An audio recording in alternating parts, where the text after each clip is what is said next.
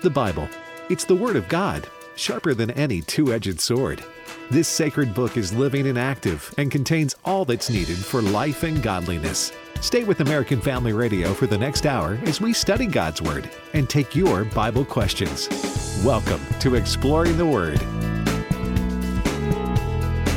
Well, good afternoon and welcome to Exploring the Word here on American Family Radio. I'm Jim Stanley sitting in for Brother Bert Harper today, and I'm joined this afternoon by the one, the only, the majestic Dr. Alex McFarland. Oh, my goodness. Uh, well, God bless you. I'm a saved sinner who's excited about Jesus. But I always love it when I can catch him speechless. You know, just I, well, you know, uh, Jim, traveling as I do on behalf of the ministry, preaching all over the country, it's always an honor. It's very humbling to meet people who hear us on the radio, and they'll always like, uh, Alex McFarland, I listen to Exploring the Word, and they'll they'll look me up and down, and they'll be like, "Huh," you know, it's like kind of a letdown, isn't it? But I'm just I'm just a guy, and I love the Lord, and we do love the Word of God. And Jim, it's always an honor to be on with you um, a man, in addition to leading a radio network, you are mighty in the Word. I well, know that, and it's good to be with you, Jim. It's good to be with you, sir. Well, we're going into the 20th chapter of the book of Acts today, and we're going to talk about some of Paul's journeys into Greece. But before we get there, uh, because it we had a, a Fireway Friday, a recorded program there, and then we had a recorded program yesterday due to some things – uh, with me personally, I wasn't able to make it to the office like I thought I would. And so I uh, want to go back and, Alex, just kind of bring us up to speed, if you would, as to where we're going as we're about to head into Greece. Wow. Uh, well, great question. And, you know, uh, the book of Acts has been so amazing because, uh, well, um, Paul's first missionary journey was back there in Acts chapter 13. And we've watched Paul get more and more bold as as a preacher. He was in Antioch and Iconium and Derbe, and then you know there were two Antioch actually, uh, Pisidian Antioch in Acts 13, and then what was called Syrian Antioch in Acts chapter 14. And there was a council in Jerusalem, and the church is being, I think, sharpened by the Holy Spirit towards theological purity. Paul uh, hears this Macedonian call, uh, and he ministers in Philippi. And of course, very famously in Acts chapter 17, uh, Paul was in Thessalonica, Berea, and Athens. Of course, Greece and Athens being this seat of academia and, and people who prided themselves on their own intellect. And Paul said, There's a God that's unknown to you, the unknown God, and I'm going to declare him to you. And so then in chap, uh, chapter 18, he preached in Corinth and went to Ephesus. Now, Macedonia and Greece. And Jim, I've said on the show a time or two, I love Macedonia because I became a believer at a church called Macedonia Baptist Church. And whenever a church uses Macedonia in the title, a lot of times maybe that church will be very missions minded because uh, Paul had a call to go to Macedonia and he did. But there, there had been riots. And I'll say this, and we'll segue into 20. A lot of the, the Jewish unbelievers had spread rumors, and um, then there were not only Jewish unbelievers, but idol makers there that, um, you know, the silversmiths, when the god uh, to, um, uh, I'm trying to think of the name, it wasn't uh, Dionysus it was, um, well, it'll come to me here in a minute, but the, these idol makers, they made little statues of Artemis and several of the false gods. And so there was really kind of a riot uh, at the end of 19 because so many people were becoming Christians, the idol makers weren't able to sell their little statues of Diana. And so um, Paul and them, uh, they preach, they get run out of town, and now uh, in verse 1 of chapter 20, it says, After the uproar was ceased, Paul called unto him the disciples and embraced them and departed for to go into Macedonia. And when he had gone over those parts, he had given them much exhortation. And you know, Paul was not only an evangelizer, he could exhort and encourage And Jim, I think the body of Christ continually needs that even to this day, don't we? Don't don't we need uh, the encouragement and the exhortation, urging really to stay strong in spite of circumstances? Oh, we do, and I think you know uh, we've talked about spiritual gifts and and gifts of ministry and things, and I think that encouraging, you know, the one of the the ministries of encouragement is so important. And so you can see how that ties in. You know, when we look at some of the letters of Paul, some of them are correcting, but by and large, he always ends with encouragement. And so we kind of find that in his life here as well. We do. And, you know, um, let me say the, the nation of Israel in modern times has never had a better friend than the evangelical church. Mm-hmm. And se- second only to evangelical Christians has been really the United States of America. Jim, I know when you and I have been at a convention we go to every year called National Religious Broadcasters, NRB. Frequently, uh, the Israeli Ministry of Tourism and members of the Knesset will have a breakfast. And I've been to some of these breakfasts. And Jim, I remember one of the very first NRB conventions I was at uh, this was in Nashville a decade ago, and you were there, and Tim Wildmon, and everybody was there. And one of the members of the Israeli parliament said to the audience of Christian leaders, they said, Look, um, the nation of Israel has never had a better friend than the evangelical Christians of the USA. Now, that's true, but nevertheless, um, we, we do want to read the Bible for what it says. And I'm going to read Acts 20, verse 3 because there were uh, obstructing Paul, really, what might be called anti missionaries. And it says there, Paul, Paul and his team abode there three months. And when the Jews laid wait for him, as he was about to sail into Syria, he purported to return through Macedonia, and there accompanied him into Asia. All right, here's the thing. Periodically throughout the growth of the church, in many ways false accusations, um, doing paying bribing people. Um, the Jews that opposed the gospel at that time did their utmost to obstruct the church.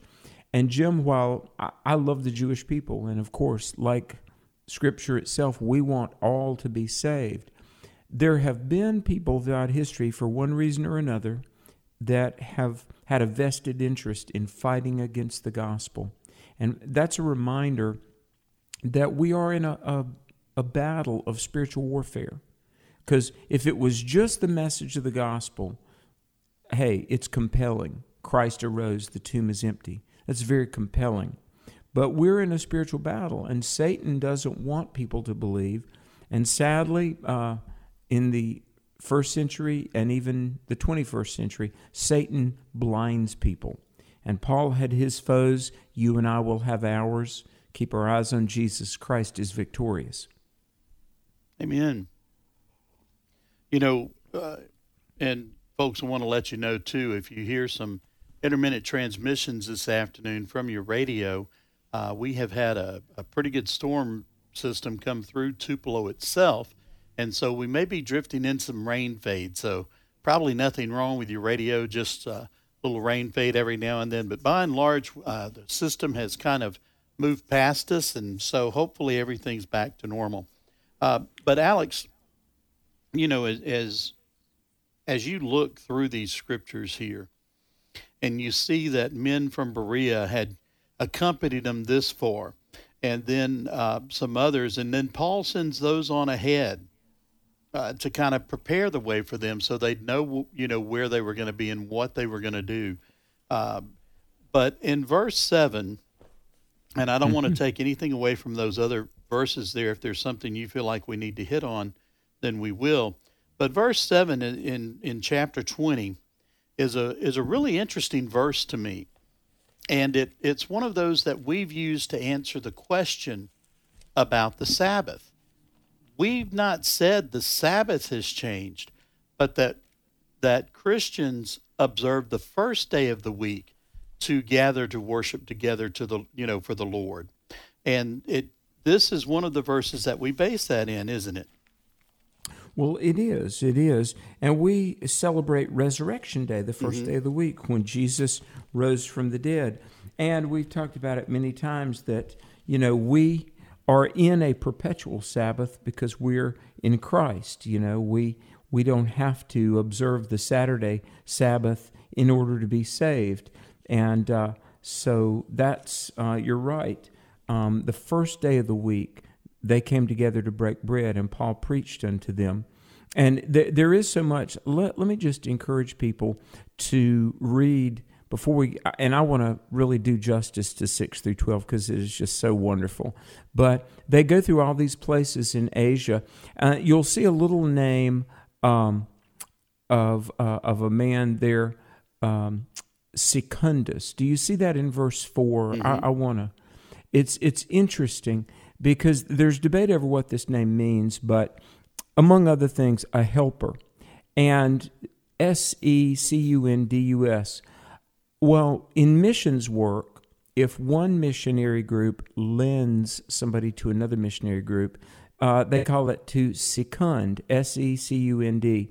And I remember when I was doing some work, this is 15 years ago with Chuck Colson. Colson's ministry had a very key person who, for a year, went to work for Tony Perkins in FRC. And I heard that word secund, that this one missionary group would for no cost or anything, lend a staff member to help this other one. And they said he was seconded to this other group for a while. And that comes right there of Acts 20, verse 4, who was one of Paul's helpers. And to this day, if we second a worker to another group, well, we're lending a resource because, you know, uh, tools and computers, we think of physical objects as resources. But I want to say for every church and every ministry, the greatest resource of all I mean, next to the Holy Spirit, of course, but the greatest resource is people. And so people have been a part of the gospel mission from, from the get go. But they worship on Sunday. They come together for the breaking of bread. Verse 7, Paul preaches to them. And Paul's going to leave the next day. So he church goes late that night, Jim. Sure did. Uh, Paul preached up into midnight, maybe, maybe because he knew his departure was imminent. He thought, I'm, I'm going to uh, preach a filibuster here. But what happens? This is a, a very wonderful story, isn't it? It is. And uh, he continued his message until midnight. Then in verse 8, there were many lamps in the upper room where they were gathered together. And in a window sat a certain young man named, I've never been able to pronounce that, Uh, Eu- Eutychus, Eutychus, perhaps? who was sinking into a deep sleep. He was overcome by sleep, and as Paul continued speaking, he fell down from the third story and was taken up dead. But Paul hmm. went down, fell on him, embracing him, said, Do not trouble yourselves, for his life is in him. And now, when he had come up, had broken bread and eaten, and talked a long while, even until daybreak, he departed. And they brought the young man in alive, and they were not a little comforted. And so, by the way, that does not mean they weren't comforted. It means they were comforted a great deal. But, Exactly. you know, when you think about falling asleep in church, you know, it's. It goes back to the beginning. It does. It sure does. And you know, I guess if I was preaching till midnight, I'd probably put some folks to sleep too. This is Exploring the Word on American Family Radio. We'll be back in just a moment, and we'll have more of this 20th chapter of the book of Acts coming your way straight ahead on AFR.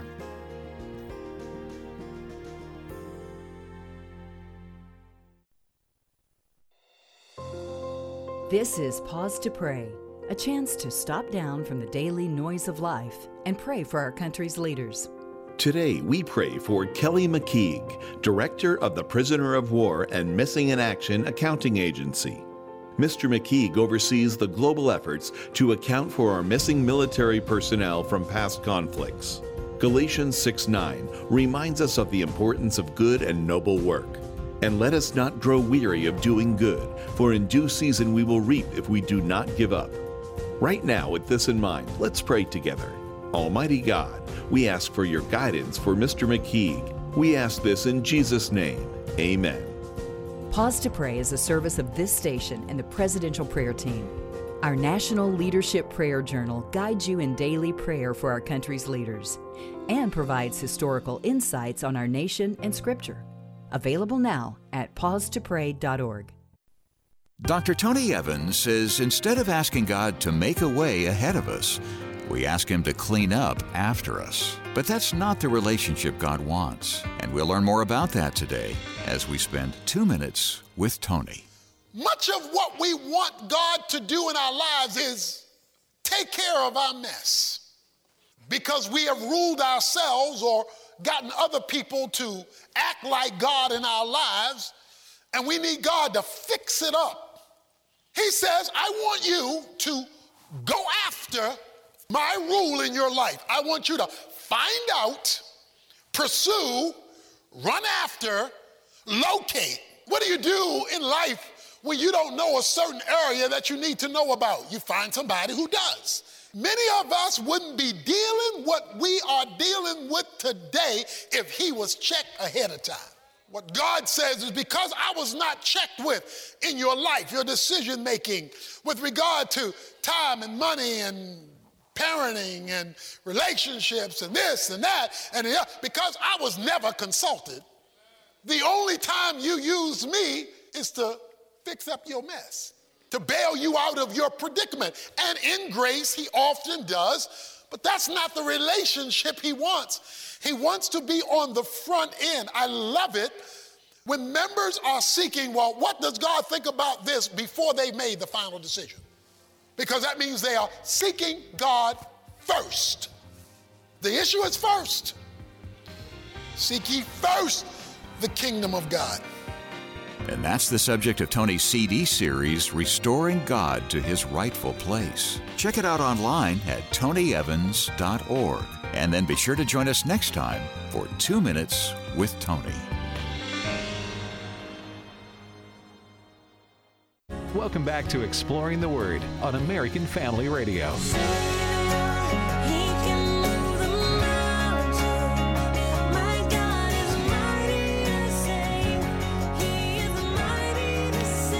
You may have heard me drumming on my Bible there just a bit as we were coming back with that song. Uh, and, you know, it's so interesting that we come back to Mighty to Save.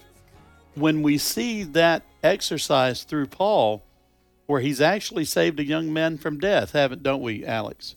Amen. Amen. You know, Jim, uh, you've done a lot of preaching and ministry, and, and Bert has, and, and I have.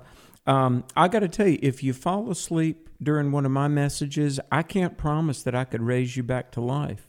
But the Apostle Paul could do that. So here's a young man, and you know, it talks about in verse 8 the lights in the upper chamber. And, uh, you know, maybe it was really hot and stuffy. They're upstairs, there's, you know, torches or candles providing lights. And Jim, I don't want to spiritualize too much, but I love the way the old King James renders that lights in the upper chamber. Mm-hmm. Let me say this you you want the light of God's word in your heart, in your mind. Let there be lights in the upper chamber.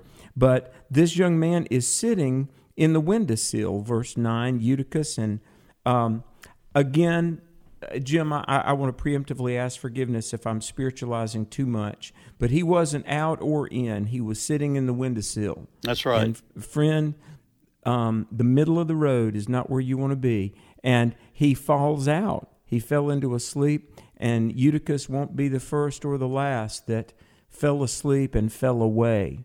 But they go down there. I mean, third story. This is high up off the ground. Now, the Apostle Paul is is my hero, Jim. And every now and then, I've had people ask. We've had folks call on the show, and they'd say, "Well, you know, there's Billy Graham, and there's you know D.L. Moody. Uh, who was the greatest Christian ever?" Mm-hmm. Uh, um, and we keep our eyes on Jesus, of course. But I, right. I think the Apostle Paul has got to be the exemplar of exemplars because who else but Paul? It's like, hang on, folks, just give me one minute. He runs downstairs, raises this young man from the dead, comes back, and it says in verse 11. Now, now remember, in verse 9, it says, Paul was long preaching. And we ministers can be guilty of that. He comes back, he's raised this guy from the dead, and it says, Paul talked a long while, even till break of day, so he departed. Now, I'm guilty of being long winded, but Jim, I've never preached till sunrise. Have you? No, sir. I have not.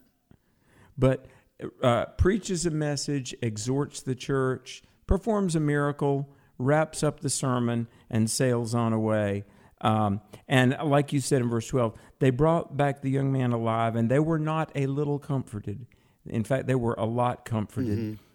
And it's always good to remember that we serve the, the supernatural God of power who is able. Amen.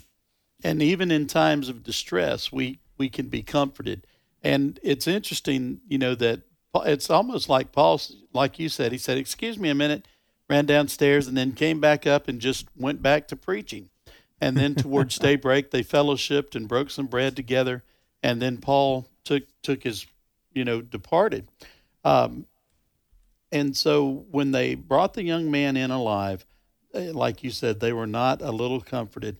And it's so good to know that the God of grace that we serve, the God of mercy that we serve, is willing to comfort us in our times of, of distress. And mm-hmm. as we think about that right now, Alex, when we're thinking about the grace and mercies of God and his abilities to comfort us, I want to take just a moment and ask for folks to be in prayer for Rick Warren and his family. Uh, mm-hmm. you know, Rick is the was the lead pastor, is the lead pastor at Saddleback Church, and he's getting ready to retire and mm. uh, he is he said he would become known as the founding pastor but he's got some health issues going on and mm. so you know their family has been through many trials uh, oh, losing yeah. one of their children and so just want to be in prayer for them and their ministry there that god will continue to use that church in a mighty way and then also uh, i have a friend in ministry uh, alex i'm not sure if you met them or not but bob, bob chrysler his wife ann she went yes. home to be with the Lord today. Oh uh, my during, word! During the overnight, yes, sir. And Goodness. so, uh, want to be praying for them. And then, of course, we know that our uh, family uh, out uh, that are listening to us by radio, and even folks that we work with, we know that there's uh, folks there that need to be comforted as well. But if you'd Amen. lift those two families up, especially today, I sure would appreciate it. Well, let, us absolutely do that. And then, uh, Jim, I early this morning met with a man in the hospital, a dear Christian man. Um, Truth for a New Generation, the first board chair we ever had some 23 years ago, and uh, we had never done a conference yet. And I, I got to say this, now I'm going to pray. Um, I went to see this dear man, Jack Vanderberg, and his wife, Sue, and uh, Beth, and Julie, and John, their kids, just a wonderful Christian family. But Jim, Jack and I sat in a car years ago and prayed. We had this idea for an apologetics conference, and we prayed someday we could get Chuck Colson to speak, and Dr. Dobson, and Josh McDowell, and uh, now this fall we'll be doing our 48th conference in 20 some years. But um, and we give God the glory. But I'm going to also lift up the Vanderberg family and the uh, imminent homegoing of, of Jack. But let, let's pray right now. Heavenly Father, we give you glory. Lord, we give you such honor and glory. And we read about all you did in the book of Acts, and you protected Paul, and you grew the church, and you raised the dead. And so, Lord, we know you are the God who is able, and of course, the greatest, the greatest thing over which we rejoice is the empty tomb and the risen Savior. And Father God, we thank you for this broadcast and uh, just all that you are allowing us to do through AFR. And Lord, we just praise your name. But Lord, we especially lift up Rick Warren and the announcement of his retirement. And please minister to his family. Uh, as and we pray for Saddleback that you would preserve Saddleback and just help Brother Rick Warren with his physical issues and just uh, Thy will be done. And then uh, the Chrysler family, the homegoing of, of the wife, uh, great friends of this ministry. Please bless and comfort them. And Lord, um, may your presence just be very, very real for that family right now, for you are the God of all comfort. Um, another dear brother, a long-time reader of the AFA Journal, um, and a follower of Don Wildmon for many years, my dear friend Jack Vanderberg, who's in North Carolina right now, um, may even be in your presence by this point in the day. I don't know, but bless Sue and the Vanderberg family. Let them know not only how much they are loved, but how much uh, you are with them at this moment. And for all the listeners, Lord, no doubt in an audience of this size, there are people with a lot of burdens.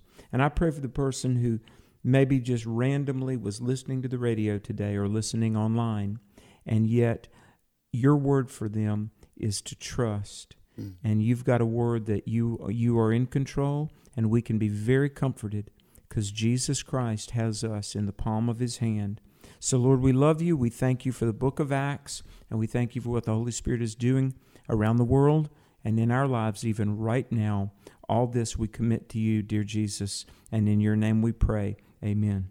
Amen. Well, we're in the 20th chapter of the book of Acts, and we're at verse, uh, pardon me, verse 13.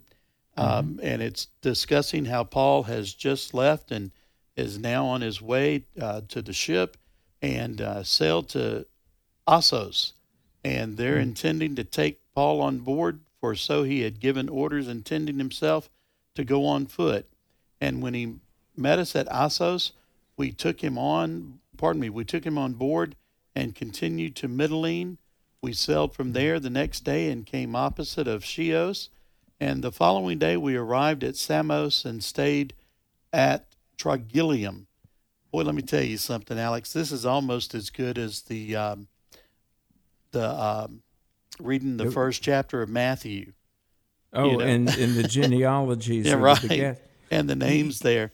But uh, it, it, it's it's interesting that we get these really good descriptors of where all Paul visited. Oh yeah, um, and and you know what?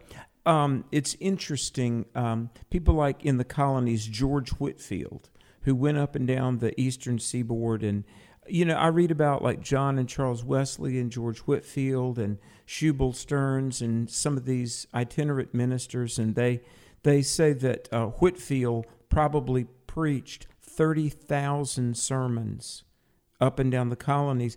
You know, evangelists from time immemorial, all the way going back to Paul, have been busy, busy people. And you read about all these places that, that Paul went. Uh, he meets with church elders in Ephesus. But here's the thing look at verse 16 uh, is very interesting. It says, Paul had determined, and he was a determined servant of the Lord, of course, but he wanted to get to Jerusalem for Pentecost, didn't mm-hmm. he? And um, so um, he's determined he was not going to go to Asia, for he was in a hurry. Says he hasted, if it were possible, to be at Jerusalem by the day of Pentecost. And um, so he calls the elders of the church of Ephesus, and he begins to talk them, talk to these Ephesian church leaders. He says he has faithfully served God, even in the tough times, and now he's on his way. And um, he tells the Ephesian Christians that they're probably not ever going to see him again. Now, eh, very interesting. I would encourage you folks read like verses 19 through 24. Um, and Jim, I know we're a little short for time. I've got to read this. Let me read this. He says, You know, from the first day I came into Asia, after what manner I've been with you at all seasons. In other words, Paul says, uh, I love you, going to miss you, but here's the thing serving the Lord with all humility verse 19. And he says, even in spite of the lying in wait by the Jews. Verse 20, here's what a good preacher does, folks. Paul says, I kept back nothing that was profitable unto you, but have showed you and have taught you publicly and from house to house, testifying both to the Jews and also to the Greeks, repentance toward God, faith toward Jesus. And now behold, I go bound in the Spirit unto Jerusalem, not knowing the things that will befall me there he says he's just compelled by the Spirit. He says, I don't know what's going to happen, but verse 23, this is all Paul cared about eh, that the Holy Ghost would witness in every city, saying that bonds and afflictions abide me, but none of these things move me. Neither do I count my life dear unto myself, so that I might finish my course with joy and the ministry which I have received of the Lord Jesus to testify the gospel of the grace of God. Mm. Now, Jim, here here's two things that we Christians of 2021, I think, should take to heart. First of all, verse 20 of Acts 20, Paul says, I kept back nothing. He said, I did not preach a truncated gospel. And nowadays, folks, we preach the love of God. That's true. We need to preach the holiness of God, the judgment on sin. And I think part of the reason our country is as backslidden and carnal as it is is because some of the pulpits have held back. Mm-hmm. Paul didn't. The other thing, verse 24, Paul says, I do not count my life dear to myself. All right. Um, some ministers do. Uh, let me just say this, uh, Jim. Uh, there, there's some people in leadership, and uh, they're punching a clock and getting a paycheck, but they're not going to hurt themselves.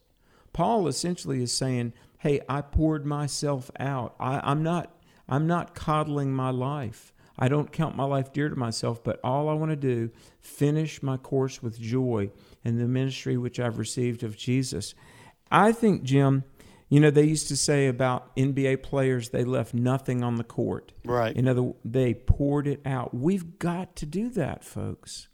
Uh, to, um, as Francis Schaeffer said, um, and, and actually, uh, he said this uh, before he died, and this was 35 years ago, but he said, We have got to out pray, out think, out serve, out give, out love, out die this generation. Mm. And, and, and one go go ahead. No, I was just going to say, and and you know, to kind of go along hand in hand with that, is the fact that if we really believe I mean, if we really believe that Jesus could come at any given day, at any given time, what should we be found doing? We should be found hmm. doing exactly what Paul just said. Yeah, you're right. And Jim, uh, Friday I met with some listeners that are faithful listeners in Winston-Salem, North Carolina. And a gentleman asked me, he said, Do you believe that we are near the return of Christ? And I said, Well, you know, only the Lord knows but uh, it could be. And they said, you know, but what do you think? I said, okay, you're asking. I'm going to tell you, yeah, likely. Now, I don't know. We don't set a date. Um, only the Lord knows. But um, I will say this uh, on the, the, the world stage, morally, mm-hmm. politically, mm-hmm. I mean, the, the chess pieces are on the table the Lord Jesus could come at any time. And to your point, Jim, if we really believe that, if this were the last day that I would ever have an opportunity to tell a lost soul about Jesus, if I knew before the sun went down that I was going to face my my Savior, I mean, how would I live? Well, I I would have my house in order. And we must, folks. And Paul did it. He was ready.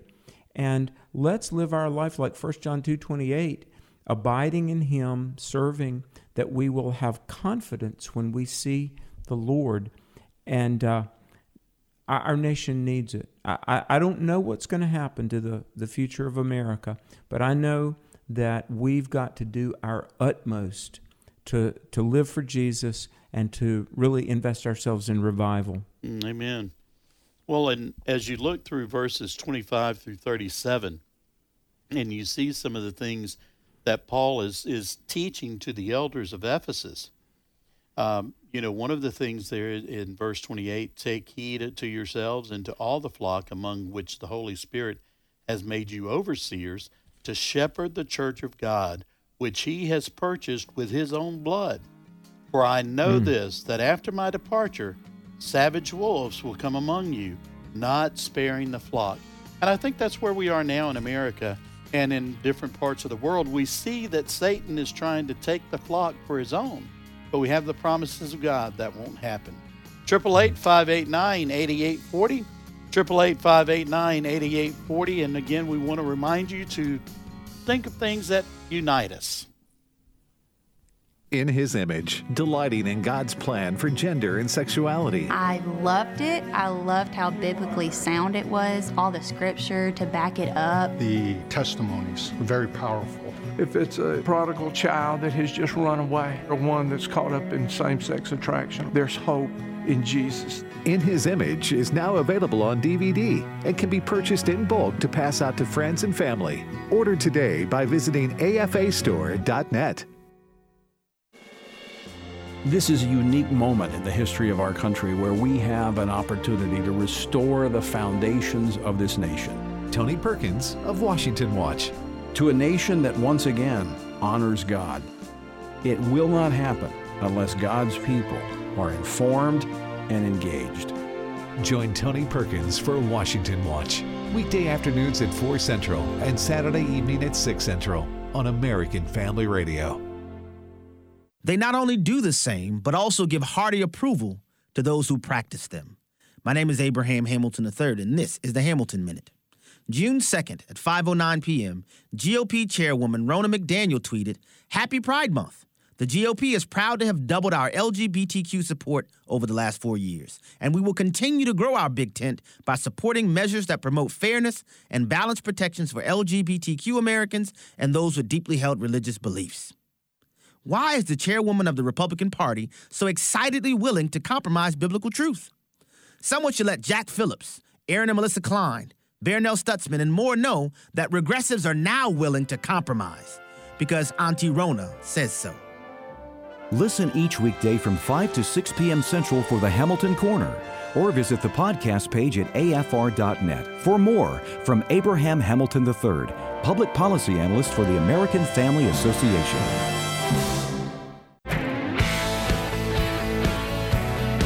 This is Dr. Stephen Rummage with today's Moving Forward Minute.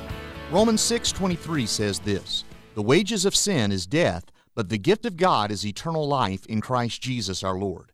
The mile-high rope bridge in North Carolina spans 200 feet across an 80-foot chasm. Once when we were there, everyone else in my family walked across, and I believed that it would hold me up, but I had trouble taking that first step. I just didn't trust the bridge. Finally, I stepped out in faith, and it held me up. Knowing that Jesus has saved others won't save you. We're only saved when we turn from our sin and trust Jesus. If you haven't been saved, turn from your sin and ask Jesus for his gift of eternal life. Place your faith in him, and he will save you. For more resources, visit movingforwardradio.org. Join me every Sunday morning at 8:30 Central for Moving Forward right here on AFR.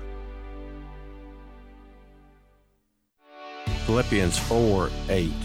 Finally, brothers, whatever is true, whatever is noble, whatever is right, whatever is pure, whatever is lovely, whatever is admirable, if anything is excellent or praiseworthy, think about such things.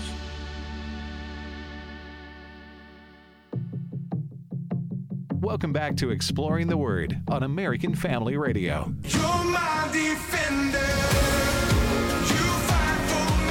888 589 8840. 888 589 8840 is the number to call. And just before break, I said we want to concentrate on the things that unite us because we mentioned Sabbath earlier during the program. We don't really want to get uh, hijacked by that, if you will, because we know there are folks that believe firmly in both ways, but the basis of which day is the Sabbath or which day is to be worshiped is not what our salvation is built on, is it, Alex? No, it isn't. We agree on things like this the virgin birth, the deity of Christ, the blood atonement, the physical resurrection. Uh, Jesus, the Son of God, paid for our sins on the cross, and we put our faith in Jesus, and we are saved by faith in Christ and what he did. And, you know, while there are a lot of peripheral things, the, the things that unite us are really very basic. And uh, this core of Christian truth on which we all believe. Those Amen. are the things that unite us. And just before we go to the phones, Alex and I were talking yesterday, and uh, one of the things that we talked about was uh, a person who loved the Lord, believed in what the Lord was, had done in their lives, knew that when they went home to be with the Lord, that they would be with Him in heaven. But then um, we'll call them nosy rosies. How how is that? That's uh, a good word. You know, uh, and and what happened is the person had bought some burial insurance, but it was for cremation, and some some dear friends had told the person that since the person had chose cremation, they wouldn't be in heaven. But Alex, that that's just not true either, is it? No, it isn't. Um, yeah, I had a, a dear lady who listens who called me yesterday, and she was very very concerned, and uh, my heart just went out to her. And she had a very clear salvation experience of being born again years ago.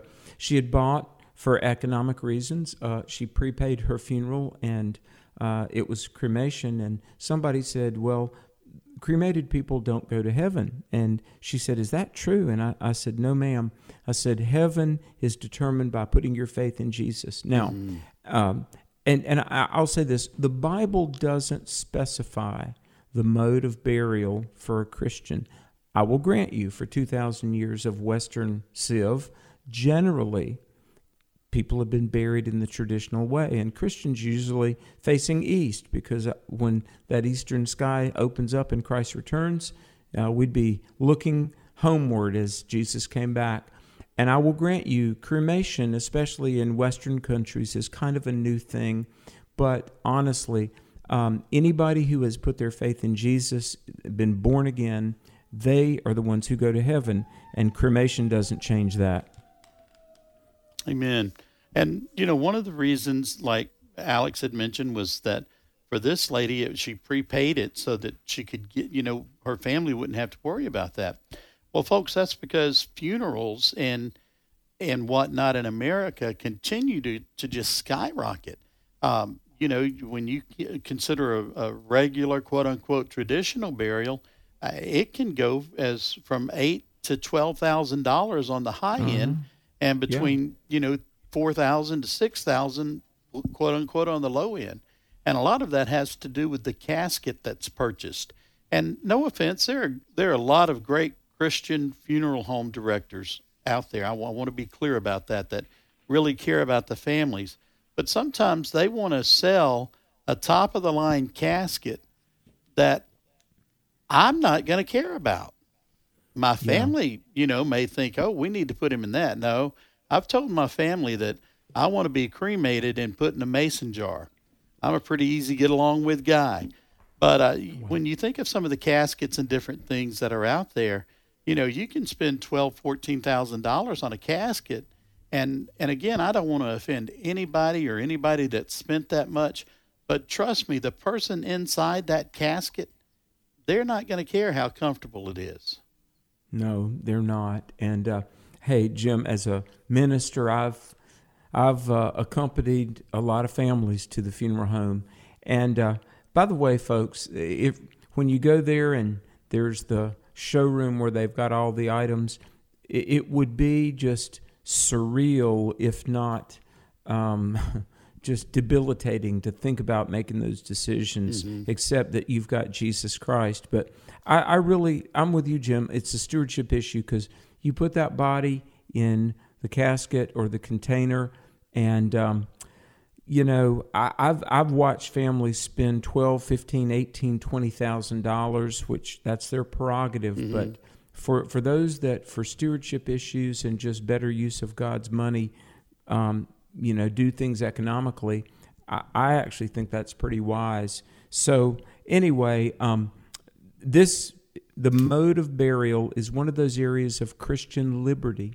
And Jim, you know, th- there's a lot of, of, of latitude in Christian liberty. Mm-hmm. Born again, put your faith in Jesus who shed his blood to wash our sin away. That's a non negotiable. That's right. But mode of burial and 50, 11 other things we could name really fall under the heading of, of liberty in Christ. Amen. Well, let's go to the phone lines now for some of the folks that have called in at 888 589 8840. 888 589 8840. Alex, our first person up this afternoon is Chris from Virginia. Chris, welcome to Exploring the Word. Oh, it's, it's my pleasure, guys. Uh, thank you for having me. Uh, just real quick, uh, I just wanted to make a comment. Uh, Alex had mentioned that someone asked him about uh, the return of Jesus and if it's close. Uh, and of course, you know, the biblical answer is only God knows. And sometimes that that question does get a little stale sometimes just within the Christian circles. But what I like to do is my answer. I like to make people pause a bit, and I'll answer and I'll say no, I don't believe it is, but we should be living like today is the day, and that gets people to kind of think about it a little bit more. I, I think the question is, is sort of a little misdirected in that you know people are looking for time frames versus uh, you know how we should be living on a daily basis. So that's all the that's the only thing I wanted to kind of input on the show today. All right, thanks, Chris. Appreciate that. You. you know, Alex, he is. You know, folks, they it's almost like the question is how much time have I got left? You know, Hmm. um, Yeah. what what all can I get by with before I really have to start paying attention to this whole rapture thing? Yeah. Well, and and you're right. I, I've asked people when they'll say, "Well, do you know? Can you give me a time frame?" And I, I'm like, "Well, why do you want to know?" Because in a way, and listen, you, the Bible calls it the blessed hope, and the Bible talks about loving His appearing. But um, honestly, we ought to be as on fire for the Lord and as faithful if we knew it was going to be today or a hundred years from today. Our our zeal for Jesus and our gra- grateful obedience should be constant, regardless of whether we think we're going to see Him soon or later. Amen. Sure should. Well, let's talk to Debbie in Ohio this afternoon. Debbie, good afternoon and welcome to Exploring the Word. Hi, Debbie. Hi. Thanks for taking my call, and I just want to let you guys know I appreciate the spirit of your show and your attitude so much. And so, my question is about election. And in the Bible, whenever it talks about the elect, um, is is that saying that God has chosen only certain people to be saved, and that He already knows, and He's rejecting people to damnation um, already? And what about children and and infants in that case? And just wanted to see what your thoughts. Well, Debbie, those are some great great questions. I'm going to let Alex take the lead on this one. Well, thank you, sister. God bless you. What a great question and a very pertinent question. Um, in the in the Bible, there is a phrase called the elect of God, and the uh, Ephesians one verse four talks about that we were chosen in Him before the foundation of the world, that we should be holy and blameless. As I understand all all the scriptures, uh, the elect of God are anyone who is born again. Now, there are good, well intentioned Christian people who differ on this, but I, I want to say this. I'm only speaking for Alex here. I, in my reading of the Bible and specifically the New Testament, I reject the idea that some are chosen to go to hell and some are chosen to go to heaven because clearly um, God offers salvation to all, and it says, Whosoever will may come. So I think the elect of God are anyone who has responded and been born again, and God doesn't elect or force anybody to go to hell. He offers salvation to all. Now, people will quickly say, but what about predestination? Romans 8:29 says, "Those he foreknew, he predestined to what? To be conformed to the image of Christ." So, here short answer here, predestined and foreknowledge. God knows the decision you'll make. And those that choose Christ, Philippians 1 6, he will complete the work begun at salvation, and you will be conformed to the image of Christ. If you're a born again believer, one day you'll get a glorified body. So uh, there's a little more to this that's just in the mind of Christ, and I think beyond the comprehension of our mind. But here's the thing um, God knows who will and won't believe, and yet we really do have the freedom to respond. And uh, it's not that some couldn't have possibly been saved, it's that they rejected God's overtures. Mm. And, and some believe, and regrettably, some don't. Yeah. Hey, Debbie, thanks for the call this afternoon. We sure appreciate it. And now we're going to talk to uh, John calling from Oklahoma. John, welcome to Exploring the Word. Uh, yes, I just wanted to make a quick comment, two comments about the cremation thing. Um, and I want to be general on the first one. I don't want to sound rude. But I often wonder what God would be more disappointed in uh, cremating somebody or throwing $15,000 in a hole in the ground. Uh, knowing that our, our soul is, you know, the, the only thing that lives forever. And the second part is the story that about Lazarus and Jesus raising him from the dead. Uh, you know, they said when he went to there, they said, you know, he's been in the ground three days, he's already stinking, which tells me that he was going to be disintegrated within a very short period of time. You know, they didn't have the ability, I guess, to keep them forever, of the average person. And so whether you do it in one day at a crematory or whether you do it in a couple of years in the ground, the Bible says we're going back to dust. And I just don't. I think people need to relax a little bit and realize that God's going to. It's it's the soul, and we're getting a new body anyway. So they need to calm down a little bit. All right, great. Appreciate Well those said. observations. Uh, folks, we appreciate you calling, exploring the Word this afternoon. And now we're going to talk to uh, Hazel calling from Texas. Hazel, good afternoon and welcome to Exploring the Word. Hi, Hazel. Hello, I'm sorry. Uh, I was talking about bringing people together. When there is a disaster and we need blood, it is one blood. We don't ask where that blood came from if our life depends on it. Mm. And we know the blood of Jesus saved us all. But we as a people, we have one blood. Yeah. You know, Alex uh, and Hazel, thank you for that call. We sure appreciate it. Uh, one thing to think about with some of the storms and different things that are going on around the country, and then even with the accidents, you know, that uh, from Memorial Day weekend and, and different things along that line, uh, blood is always in, in short supply. And I don't say that to be flippant. It's one of those things that um, it's all when you work with a local blood bank and you're able to give, then that's a good thing because there's always going to be someone in the hospital that's going to need it. Yeah, yeah. Uh, Angie and I have uh, given blood when uh, the Red Cross or whomever has a blood drive, and and let me say, I was kind of antsy and afraid. Probably, I guess I gave blood the first time 25 years ago.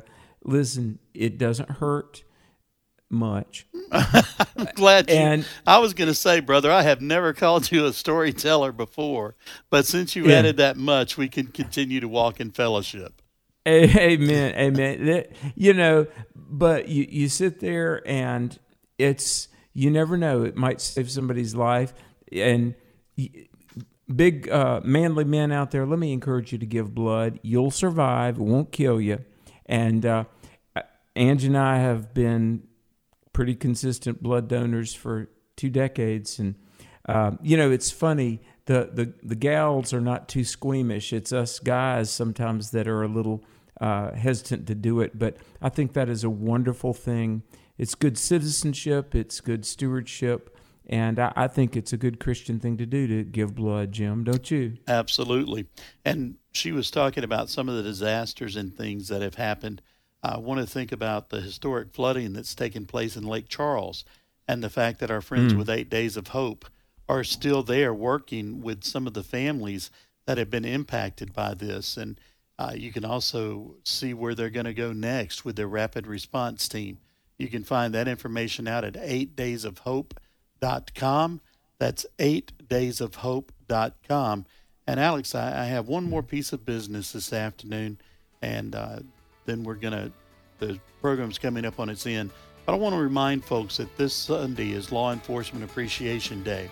Amen. For more information on that, folks can visit afa.net. Alex, thanks for letting me hang out. Well, hey, let's do it again. Folks, you've been listening to Exploring the Word. Keep on reading the latter part of Acts chapter 20. We're going to pick up again tomorrow. Tell somebody about the great programming of American Family Radio Network. Tell somebody about Exploring the Word, but most of all, tell everybody about Jesus.